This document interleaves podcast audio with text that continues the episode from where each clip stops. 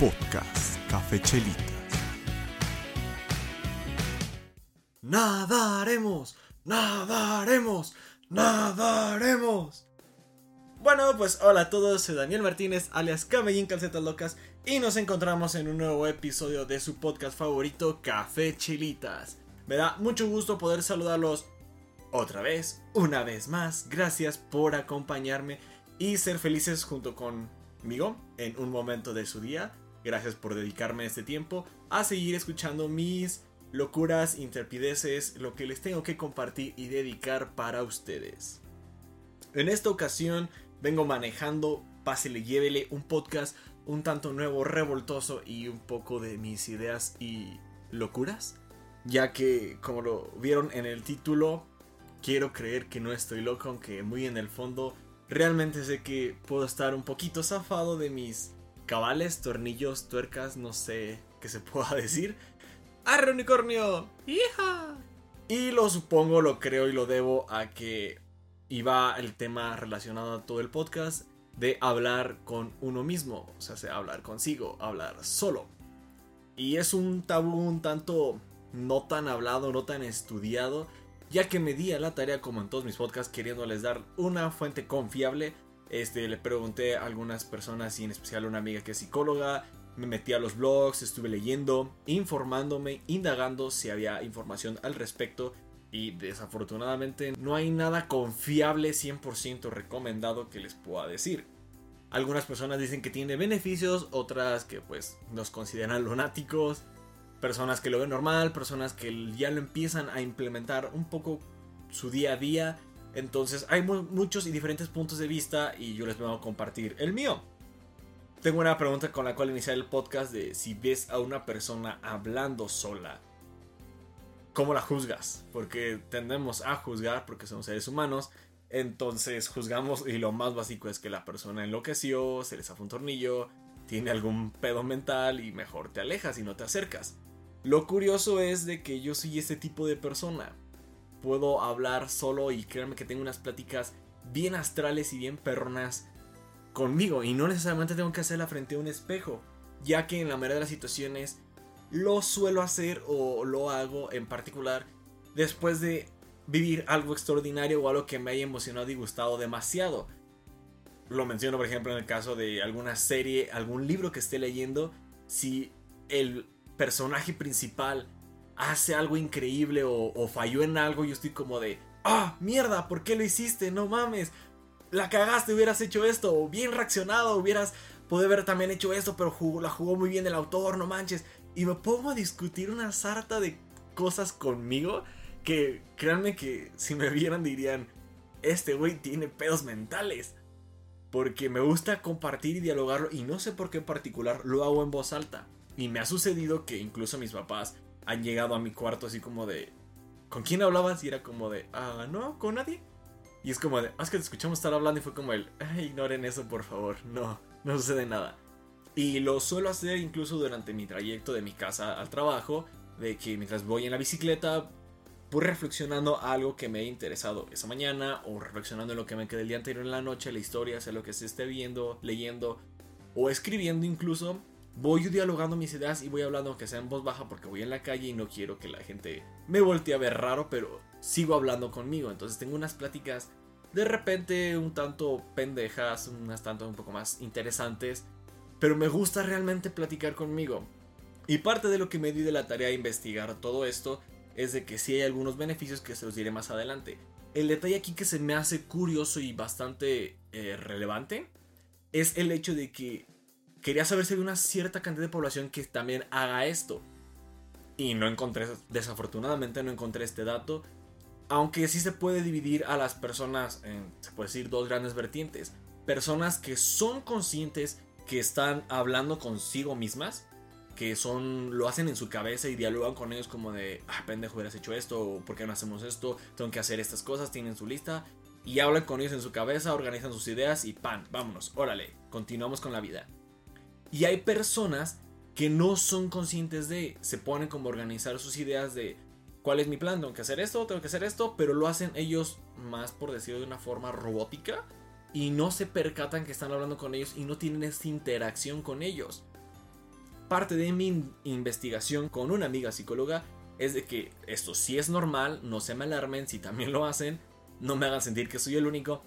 Es bastante normal y principalmente hay que tener focos rojos o alertas con ciertos aspectos. El hecho de cómo te hablas a ti mismo, porque hay veces que podemos ser muy crueles con otros porque somos nuestro propio juez y nos queremos dañar y queremos que todo sea a la perfección y ya bien todo ese rollo que vengo manejando en mis otros podcasts. Entonces puede que tú mismo no te trates bien. Entonces, una, ver cómo hablas contigo y cómo te tratas, porque a veces en casos particulares cuando terminas y tienes a tu ex, te atacas a ti de es que tú tuviste la culpa, tú fuiste el pendejo, tú la cagaste, tú tuviste el error, tuviste que ella se alejara y todo ese tipo de situaciones en las cuales te autoagredes, atacas y te haces daño. Entonces, ojo ahí con eso, hay que ver cómo nos hablamos porque te estás hablando a ti, tienes que hablarte con amor y con cariño, obviamente. Si hay momentos de jalarte las orejas y de darte un zape y decirte, pendejo, así no era. Pero también hay momentos en los cuales puedes tomarlo por el buen sentido y aconsejarte y darte incluso ánimos y porras.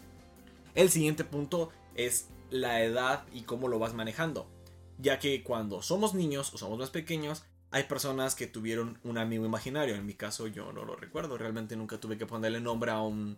Una persona siempre súper consciente que hablaba con alguien, en un momento era alguien, pero era conmigo y pasó. Ya conforme fui creciendo ya supe que era consciente de mi persona y hablaba conmigo.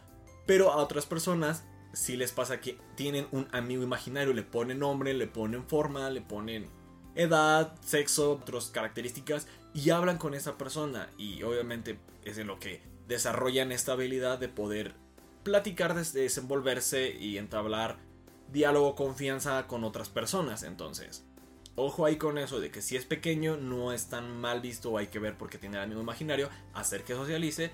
Pero si sigues teniendo un amigo imaginario a partir ya de cierta edad, a grande, adolescente, joven, adulto, mucho ojo porque si ya está marcando un foco súper alarmante de un problema psicológico bastante que severo, que necesita atención inmediata, así que ojo con eso. Y el tercer punto es de que creo que todos lo hacemos, pero como lo mencionaba al inicio es un tabú y lo queremos tachar de mal visto. Entonces si ves a alguien que habla con, que está hablando solo, lo juzgamos y lo criticamos, sino que nosotros mismos lo hacemos y no está mal porque tienes que socializar contigo y reflexionar sobre tu vida, tus cosas, tu personalidad. Yo no lo tomo por el lado malo, así que créanmelo, es natural, es bueno hablarlo, nada más tener esta... esos foquitos de que no sea un trastorno psicológico, de que no sea otra bola que hable, sino que sea tu misma bola que te esté hablando a ti, respondiendo dentro de tu cabeza si quieres, o en voz alta como es mi caso, y que no sea otra persona con la que literalmente estés interactuando. Complementando el último punto con el tener, de los foquitos de tener los focos rojos y atentos, es esta parte en la cual el hablar contigo no interrumpa tus actividades diarias o no te distraiga de... ya que sería un daño, por ejemplo, con el niño que se distrae con el amigo imaginario para entretenerse porque quiere hablar con el niño imaginario, pero tiene tareas pendientes o tiene actividades que hacer. Entonces hay que tener también cuidado con eso. Yo, como les mencionaba, yo tengo mis diálogos internos y los hago en voz alta, pero de camino a casa-trabajo, inversa, en momentos en los cuales me tomo un respiro de un minuto, reflexiono una cosa y continúo con mi vida. No dejo que me afecte y no lo hago en una reunión cuando todos están hablando y necesitan mi concentración y yo me pongo a hablar yo solo acá para mí, anotando mi libreta y ignorándolos a todos. Hay que tener cuidado con eso y dependiendo también de cuánta duración no tenga te puede afectar o no tu día. Hay veces que lo necesitas hacer cinco minutos al día para reflexionar a lo que te ha impactado o a lo que necesite de tu atención y no tiene por qué afectarte. Y después puedes regresar a tener estas pláticas de un minuto, treinta segundos, lo que tú necesites, pero hay que tener cuidado en que no nos afecte la vida diaria. Si el empezar a hablar contigo ya empieza a afectar tu rutina, tu vida, tu, como la forma en la que la llevas, hay que también ver cómo se tiene que solucionar esa forma y lo tiene que abordar un psicólogo. De las ventajas que encontré o beneficios que pude hallar que tiene el hablar consigo mismo, es de que ayuda un poco a la memoria, ya que al estar entablando conversaciones contigo puedes recordar más fácil las cosas.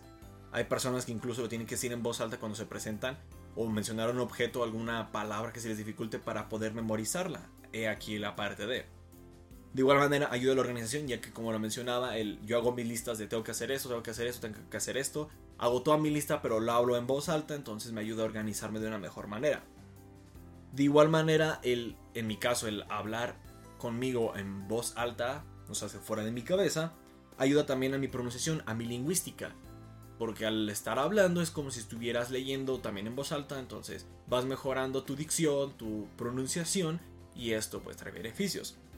Otro beneficio es que mejora la reflexión. Lo mencionaba yo, que me gusta tener como una retroalimentación de lo que voy viendo y que me gusta y me emociona, entonces tengo una reflexión mucho más profunda de este tema o de esto que me interesó y puedo aprender un poco más, se podría decir. Aquí entra una palabra muy curiosa que es el soliloquio. Un podcast que me gusta mucho que es el de Ventures, se llama Soliloquio de Ventures. Y en su momento no le había captado la idea y fue como, ignoré la palabra, se me hizo curiosa, pero tiene su definición que es hablar solo. Entonces, este hecho de este podcast es un soliloquio. Lo que hago con ustedes podrá considerarse un soliloquio. Y es ese amigo fiel que te acompaña y que realmente eres tú y eres el que siempre va a estar contigo. De igual manera, otro beneficio, otros beneficios que tiene este soliloquio es que aumenta la eficacia y la resolución porque nos incrementa la percepción de lo que nos rodea, ya que al hablarlo, lo discutes, lo reflexionas y pues te puedes volver un poco más consciente de todas estas cosas. Se me hace increíble a este punto, debo decirlo, de que existan realmente personas que no son conscientes de que tienen, de que pueden tener este soliloquio tan más perrón, porque es un diálogo interno que necesitas y que es realmente asombroso porque te hace ver, como lo digo en, en estas partes de estos beneficios, cosas desde otro punto de vista, reflexionarlo de manera más profunda, aumentar en tus soluciones y que te la puedes pasar un buen momento agradable. No tiene que ser necesariamente horas porque no tiene que interrumpirte. Ese momento, esos cinco minutitos que te puedes hablar contigo y que reflexionas sobre algo que te haya, en mi caso, que me haya gustado, son demasiado wow. Y que de igual manera puedo compartir con amigos y puedo compartir con mi familia. Pero esos cinco minutos que me dije a mí mismo, güey, eso te gustó, está bien perrón, sigue le echando ganas. Wow, no saben lo, lo, lo que se siente. Sí, lo, si tienen su soliloquio puede que sí. Los que no, realmente en serio me dejan con el ojo cuadrado. No sé cómo le hacen o cómo no son conscientes que tienen esta vocecita en su cabeza y que puede hablarles cosas maravillosas. Lo mencionaba de que hay que tener ojo y mucho cuidado de cómo, la forma en que nos hablamos. De que, que, de que esa, esta vocecita no sea tan cruel con nosotros y no nos castigue. Y si ya una vez somos conscientes de que podemos hablar con nosotros, pero esta voz es cruel, vemos que es una voz externa, vemos que nos está afectando en el tiempo que hablamos nosotros solos, vengo a mi recomendación de siempre, tambores, turr, terapia. Ir a terapia por ayuda psicológica nos va a ayudar a poder quitarnos estos focos rojos que nos alarman y que creemos que nos pueden traer problemas o consecuencias. Lo vengo diciendo, terapia es una muy buena solución para conocernos. Viene siendo, en teoría, dependiendo de la ayuda psicológica que necesites, pero también es un semisoliloquio.